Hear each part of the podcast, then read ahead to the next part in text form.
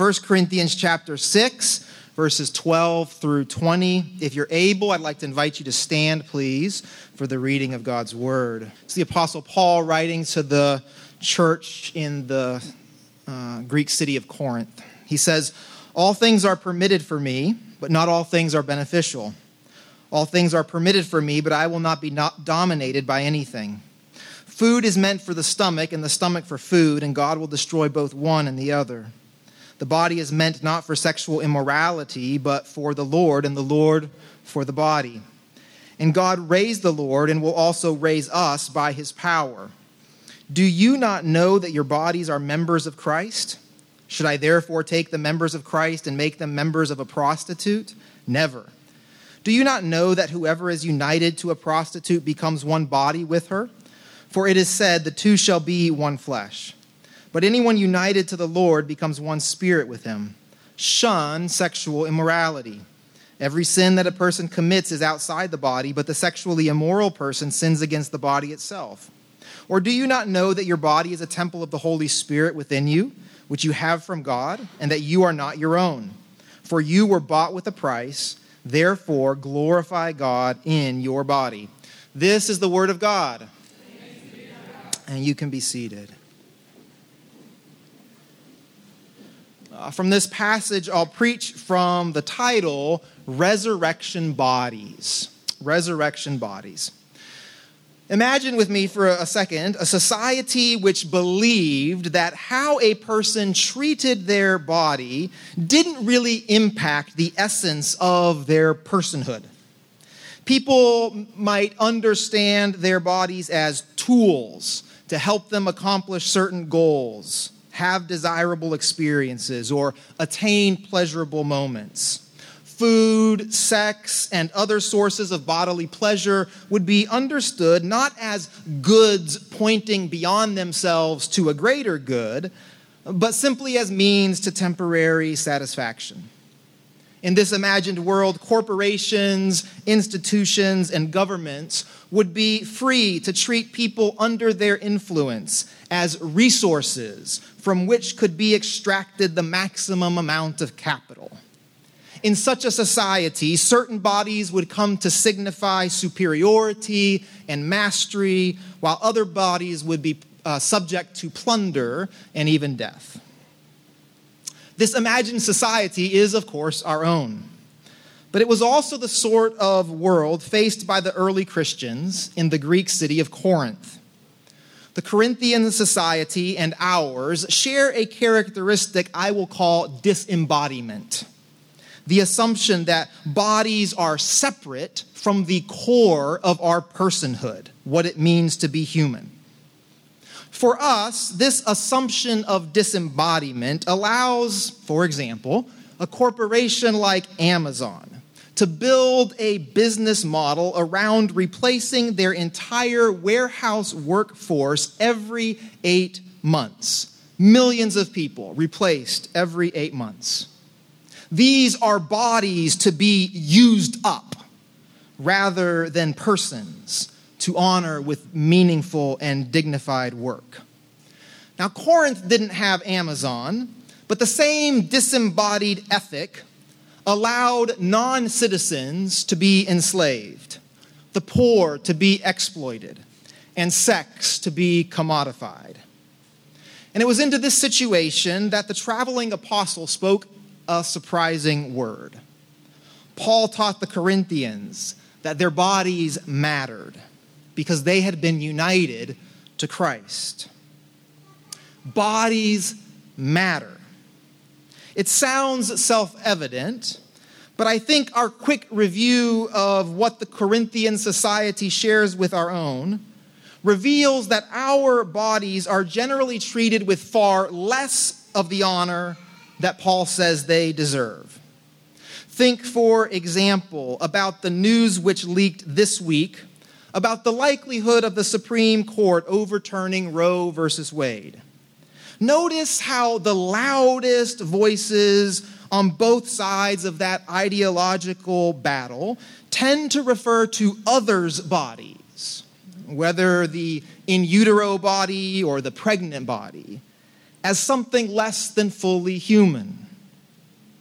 Obviously, this disembodied dishonor has very real world implications. For instance, in a society which treats bodies as a means to an end, we are led to believe that self gratifying consumption is the best that we can hope for. I don't watch a whole lot of uh, live TV, but it's uh, NBA playoffs time, which means I'm getting my yearly dose of commercials. Elliot and I were watching the Warriors Grizzlies game last night, and he asked me, Elliot, I hope I'm getting your quote more or less right. What kind of things do you think they are most trying to sell us in these commercials? And we talked about it for a minute, and we both agreed that, that cars came in first. There seemed to be more car commercials than anything else, followed closely by prescription medication. Why it is that we can advertise prescription medication in this country, maybe someone can explain that to me. Insurance and cryptocurrency seems to be the big one this year. If you doubt our collective commitment to self gratifying consumption. Just invite a few multinational corporations into your living room to convince you of all the things you really need to make you happy. Our corporate guests look to our bodies as sources of revenue, while we depend on them to bring some temporary satisfaction during this Easter season, we've seen how the new creation inaugurated by Jesus' triumph over sin, death, and the devil change how we engage with the entire created order. But the implications of new creation are closer and more intimate as well incorporating the skin, muscle, arteries, and brain tissue, which create the canvas for the image of God in each of us. How does the resurrection change our relationship to our bodies? This is the question I want to try to ask and answer today, and here's my best attempt at an answer. Christ's resurrection frees us from disembodied consumption for embodied worship. The resurrection of Jesus frees us from disembodied consumption for embodied worship. Now, given the sort of world that we share with the Corinthians, I think this is a profound assertion. But to see why, I think we need to unpack that claim just a little bit. And I want to do so by way of three different questions. First, why is disembodied consumption a problem? Second, how does the resurrection change how we view our bodies, how we treat our bodies? And then finally, how does a resurrection posture toward our bodies lead to embodied worship? Does that make sense? First, why is it that disembodied consumption is a problem. In these few verses, Paul is responding to some questions and assertions put to him in a letter by the Corinthian church. All things are lawful for me, they say. Food is meant for the stomach, and stomach for the food. These assertions and their questions reveal a, a view of the world that is hierarchical in nature where the spirit of a person is elevated above their body. This is a kind of metaphysical dualism that sees the world divided into two different substances matter and non matter, the body and the soul. This metaphysical dualism would eventually evolve into the Gnostic mystery religions, which prioritized the spiritual and neglected the physical. I was in a coffee shop uh, this week, I think it was this week, maybe it was the week before, uh, minding my own business uh, and there were two college students who I assumed to be undergraduate college students from a nearby university, which shall remain nameless.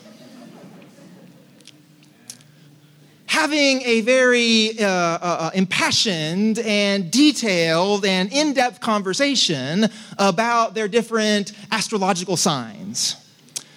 And they were describing to each other how the months that they were born in impacted their personalities and impacted how they saw the world and, and how they moved through the world. And uh, they exhibited a whole lot of confidence in this way of understanding themselves and their place in the world. I mention this just to say that we are, in some ways, inheritors of that dualistic understanding of the universe, which privileges some sort of distant spiritual reality over the enfleshed nature of our bodies.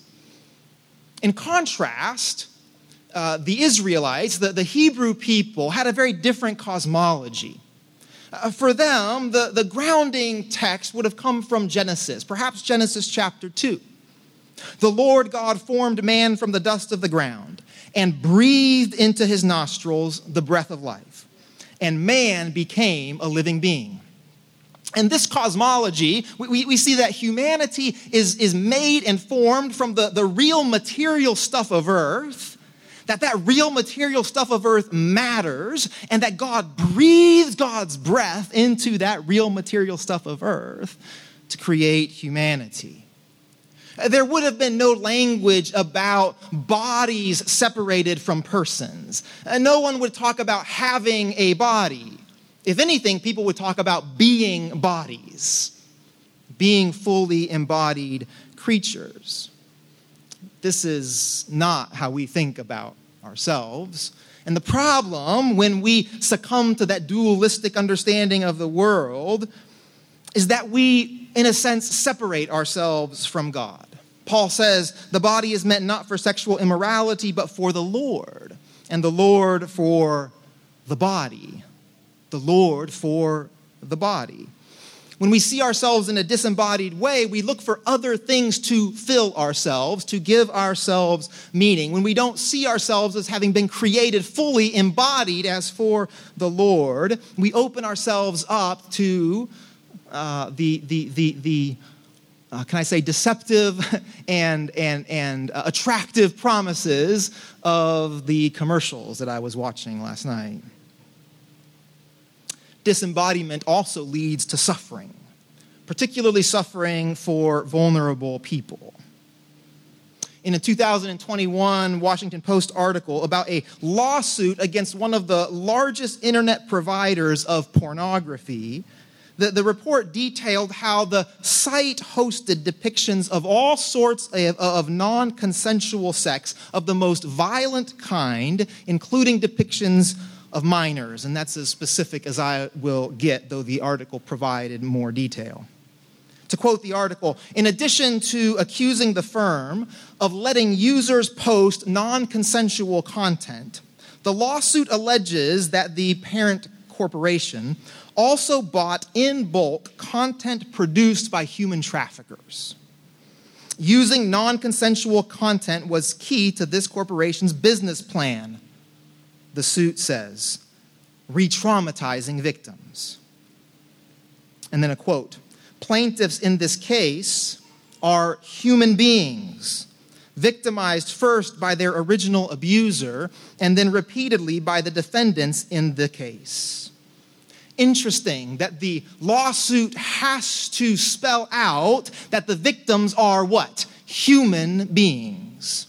The assumption is that they are just bodies to be consumed, trafficked, sold, purchased. I read an interesting book earlier this year by another uh, Washington Post columnist, Christine Emba, called Rethinking Sex. And in it, she writes this It was a curious thing interviewing people about what they wanted from sex. Again and again, they would mention intimacy, emotion, closeness, being seen, but then they would follow up with a disclaimer, as if they had misstepped and outed themselves as repressed, swoony virgins none of us are supposed to be. And then she quotes, Of course, that's just my opinion. There are plenty of people who have truly casual sex and don't think about it at all. Do you know any of these people? I ask. Usually the answer is no. This sort of disembodied consumption leads us to treating ourselves and others as far less than sacred image bearers of a living God. And so the questions become what do I need? What do I want? What can I get or take from you? I read an article this week. Uh, I wasn't not even for the sermon. I just bumped into it. I was like, well, I got to use this about uh, um, the the Google's uh, web browser, Chrome. I know some of y'all work for Google, so you know. This is what the article said. This is the sole purpose Chrome was built around extracting and monetizing as much of your personal life as possible while delivering good performance. We are the product of so much of what we do online, the thing that is being extracted from. So, Paul uses food and sex as examples of how self gratifying consumption results in treating ourselves and others as less than sacred image bearers of God. So, it's fair to ask what is our relationship to these two different examples? Surely we could add other examples as well, but let's just stick with these two. What is your relationship to food? What is your relationship to sex? As you consider the posture of your relationship to these two examples, what does it reveal about your understanding of the world? Does it reveal an understanding of people as fully embodied image bearers of God? Or is it possible, and I would say likely for all of us, given the air that we breathe, that we have succumbed to a dualistic, disembodying way of understanding the world and those around us. Christ's resurrection frees us from disembodied consumption for embodied worship. Disembodied consumption is a problem because it reduces us to our cravings. Cravings that need to be satisfied, and it reduces others to objects that can be used to satisfy our cravings. Maggie, can I have my water bottle, please? Thank you.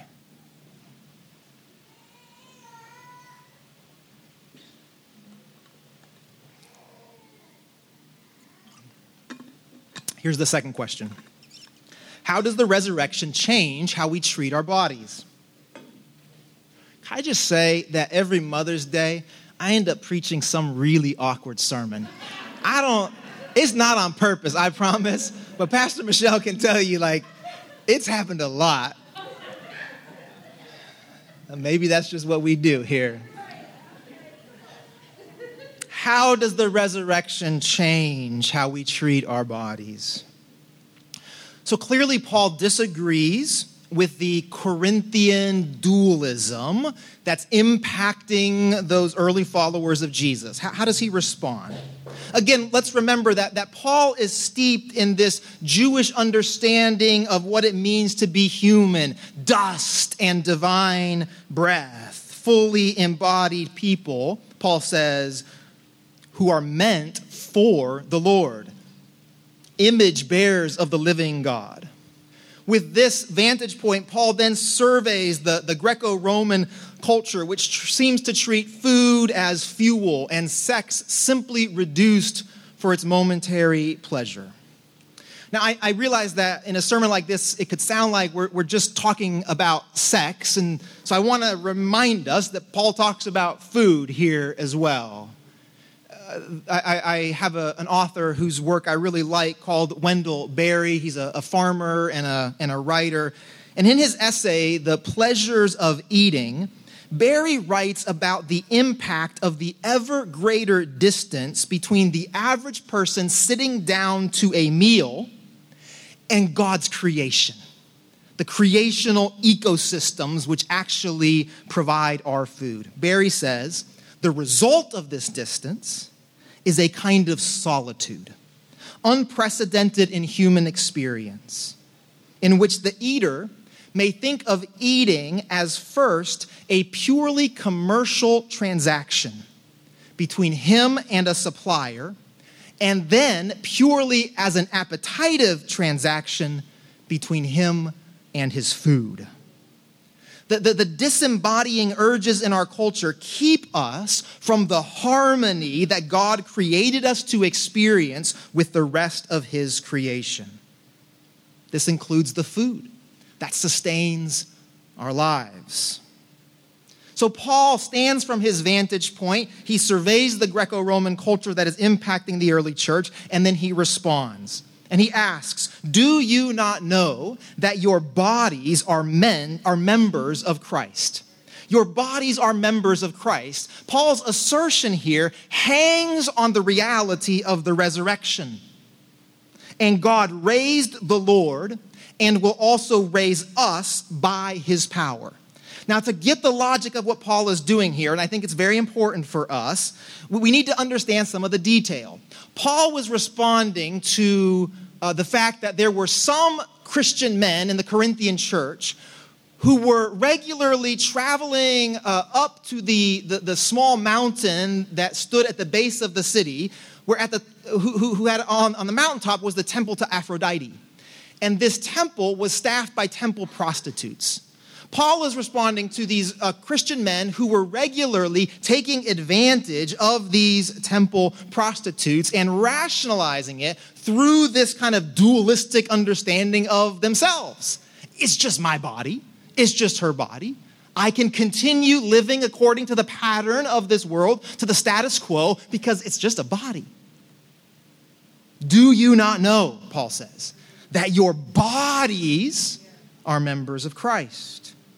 Paul says, in reality, this is a situation of two fully embodied image bearers of God entering, by God's design, one flesh union regardless of what the Corinthians thought was happening, regardless of the separation of spirit and body that they had understood, Paul says these are two fully embodied people becoming one. And this is especially problematic because Paul says we have been resurrected with Christ and our bodies are members of Christ.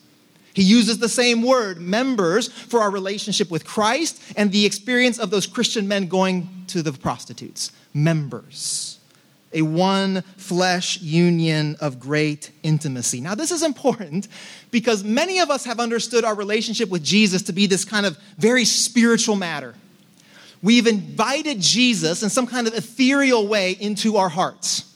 We've pictured our relationship with Jesus in highly spiritual, uh, kind of otherworldly terms. Paul says that our relationship with Jesus is an embodied union with Jesus. But anyone who anyone united to the Lord becomes one spirit with him. The word for spirit can also be translated as breath. Anyone united with the Lord becomes one spirit breath with the Lord. Echoes of Genesis chapter 2, God breathing his breath into people. And it is through the resurrected Jesus, the one who took on our flesh, who became enfleshed on our behalf, through Jesus, we are being put back together. The breath of God is being breathed back into our lungs.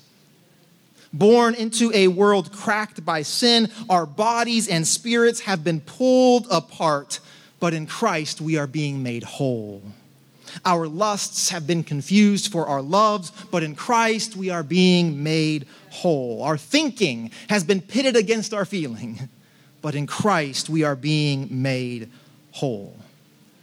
I would say it this way in Christ, our sin stolen breath has been returned. In Jesus, we can breathe again. So I want to do something a little different. I want to pause before we get to this last question. I actually want to invite you to just reflect quietly for a moment. So get comfortable in your chair. If you're taking notes, set your notes down. If you have your phone in your hand, put it away. Get comfortable. Close your eyes if you're able. Want you to just reflect for a moment on the fact that you are an embodied image bearer of God. That your flesh and blood are not accidents, are not barriers to this relationship that you've been created for. Consider for a moment that your body has been united with Christ. The preeminent Son of God, creator of the world, taking on a human body. And that in Christ, you have been united to Christ. as you feel your own breathing, consider that the Spirit of the living God fills you.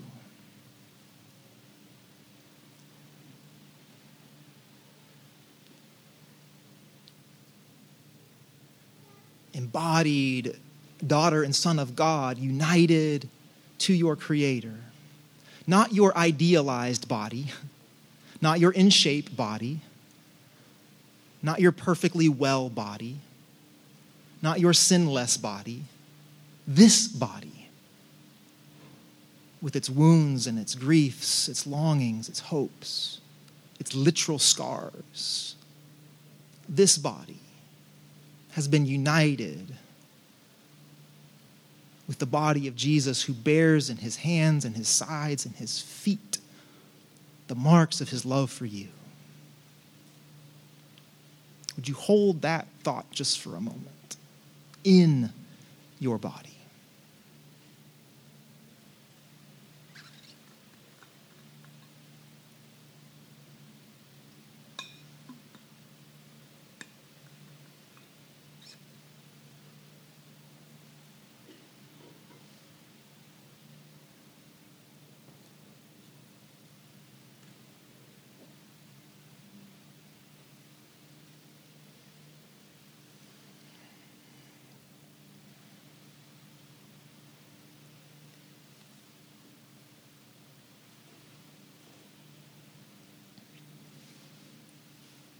Christ's resurrection frees us from disembodied consumption for embodied worship.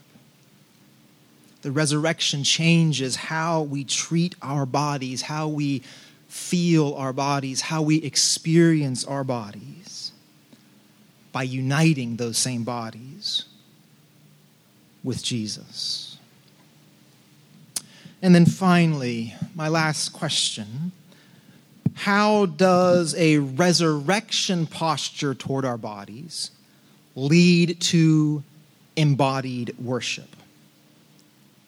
Again, if the Greco Roman dualism, if the dualism of our own day leads to a disembodied posture towards things like food or sex, Food as a momentary pleasure or fuel, not as a gift of creation. Sex as a non intimate physical encounter where emotions and vulnerability are to be set aside. We should acknowledge that this disembodied dualism works best for those with the most privilege and power. For the wealthy men who could frequent the temple to Aphrodite to take advantage of the temple prostitutes, the, the status quo was working pretty good for the wealthy families who had access to the best food and wine that was brought to the Corinthian peninsula from around the world, the status quo was working pretty fine. But the marginalized women, for whom prostitution was their only means of survival, whose bodies were resources to serve the abusive needs of deities and men, well, they understood the terrible consequences of disembodying consumption the poor, whose ancestral lands were taken by the empire, the enslaved, captured in colonizing wars, they understood that the opulent feasts and lavish meals so common among Rome's elite came at their expense. And frankly, even if the status quo seemed to be working for the powerful, Paul made it clear that their participation in a society which separated body from spirit was tearing them apart as well.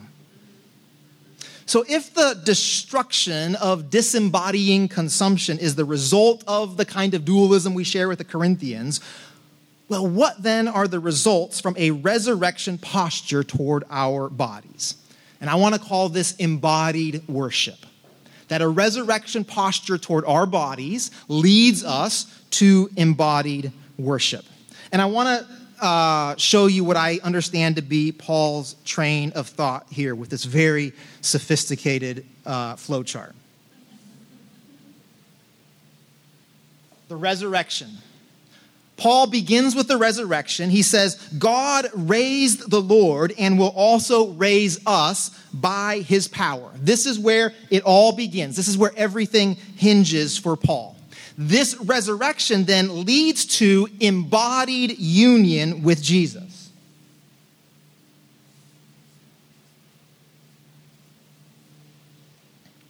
Your bodies are members of Christ, Paul says. The resurrection leads to embodied union with Jesus. That union with Jesus, Paul says, means that our bodies are temples of the Holy Spirit. We are not our own, we have been bought with a price.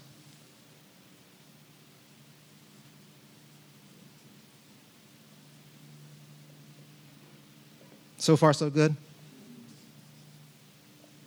Finally, Paul says, because of the resurrection, which has brought us into embodied union with Christ, making our bodies temples of the Holy Spirit, Paul ends by then saying, Therefore, glorify God in your body.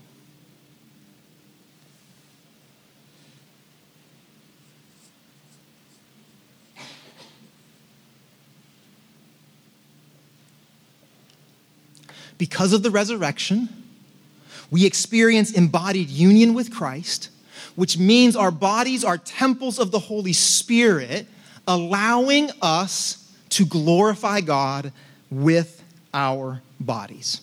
And I want to say that, that, that one way to, to, to sort of describe glorifying God is worship, is worshiping God with our bodies. How do we do this? How do we glorify God with our bodies? How do we, we live out this embodied worship? Well, for one, in a disembodying world, embodied worship will mean leaving some stuff behind. That's the repentance part. Each of us have been impacted by a disembodying world. Each of us, in some way, have succumbed to it. So, Paul, just using shorthand, says, flee sexual immorality. Right? That's the, the leaving behind. There's a, an acknowledgement that we have succumbed to the disembodying tendencies of our world. There's some stuff we have to repent of. But importantly, notice how the passage ends glorify God. So while there are sinful acts of disembodiment that we need to turn from, the emphasis here is on what we are turning toward. As those who were created to love God with our whole selves, but who have been taken apart by sin, we have now experienced the healing of the resurrection, the reintegration of our bodies and souls, hearts and minds. We have been intimately, physically united with God. The spirit breath of God fills our bodies. And it's true, we still inhabit a world that tries to break us down into discrete, exploitable components. But God will raise us by his power. It's true, we still bear the scars inflicted by those who could only see our bodies as resources for selfish gratification, but our bodies are members of Christ. It's true. We are still surrounded by temples to the gods who try to break us down, wear us out, and suck us dry. But my body and your body is a temple of the Holy Spirit because you were bought with a price. Therefore, we can glorify God with our bodies. We do not have to succumb to the hierarchies of our world. We don't have to agree to be sliced and diced for somebody else's bottom line. We don't have to play by the rules which keep letting a few people win at the expense of everybody else. When it comes to our sexuality, we can worship God with our bodies. When it comes to our posture toward food, we can worship God with our bodies. When it comes to how we treat money, how we care for our neighbors, how we respond to the news, how we heal from our trauma, how we plan for the future, and so on, we can worship God with our bodies. I hope the gospel is good news to a couple of us this morning. The Son of God took on our bodies so that we might be united in our bodies to Him. You are a member of Christ Jesus. The Holy Spirit fills your entire being. You are a temple of the Spirit of God, the location of God's glory breaking into this world. So you get to glorify God with your body everywhere. You have been set free from the dualism which separates body and soul, from the dehumanizing spirit of the age which satisfies the self gratifying desires of the powerful at the expense of everybody else. You have been set free from the false choice of loving your body or caring for your soul. Christ's resurrection frees us from disembodied consumption for embodied worship a resurrection posture toward our bodies leads to embodied worship because our whole self is available for worship. God created humanity in his image. He created us as embodied creatures in his image. Flesh and bone, muscle and nerve, memory and imagination, all of this is what it means to be fully human. All of this is part of how we live into the purpose of worshiping the Creator with our whole selves. There is a lie which has persisted across the generations that bodies are not worthy of honor, that bodies are tools to be used or resources to exploit, that there is no inherent honor or value to our bodies, that the glory of God cannot be glimpsed in every single embodied person who has ever lived. The lie is so old that it's hard for us to imagine an alternative. And yet, the resurrection of Jesus Christ is that alternative. In Christ's resurrected body, the lie has been undone. And God's original creational purpose has been revealed again in its beauty in our bodies. So turn to the infleshed Savior again this week. Breathe deeply of the Spirit's presence in your body this week. What sin tore apart, the resurrected Jesus is reconciling, restoring, and renewing in your body. You are a whole person. You are a being healed person. You are an image bearer of the living God person. You carry in your very body the evidence of Christ's new creation. Let's pray. Spirit of the living God, we thank you for your presence and your closeness.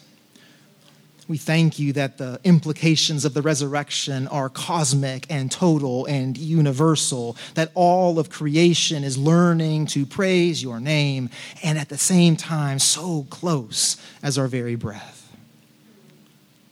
And so, where we have succumbed to the dehumanizing patterns that have become so normal around us, would you put us back together?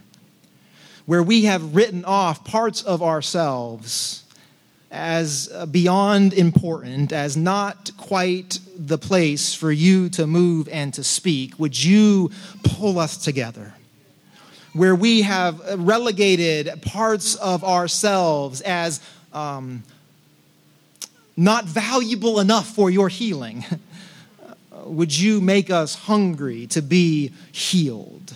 We uh, come to this reality, each of us, in our own particular ways, uh, wounded, wounded by uh, a society and, and, and the people formed by a society who have succumbed to the devaluing of bodies. We none of us come without a limp, without uh, a painful part of our story. And yet, as one prayed for us earlier, we want to believe that you're doing a work of healing in our, in our bodies. So, for each of us this morning, Holy Spirit of the living God, would you speak a word of affirmation over our embodied selves? Would you remind us that we have been created in your image?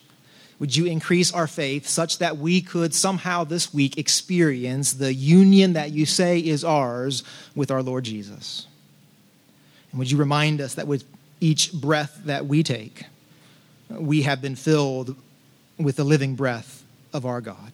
Even as I ask these things, they, there is a, a part of me that says the, this sounds too strange, too out of step with the status quo that we each have to navigate all week long.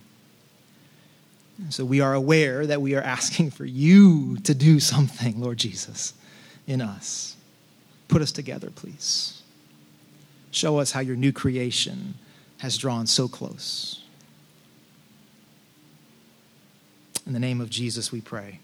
Amen.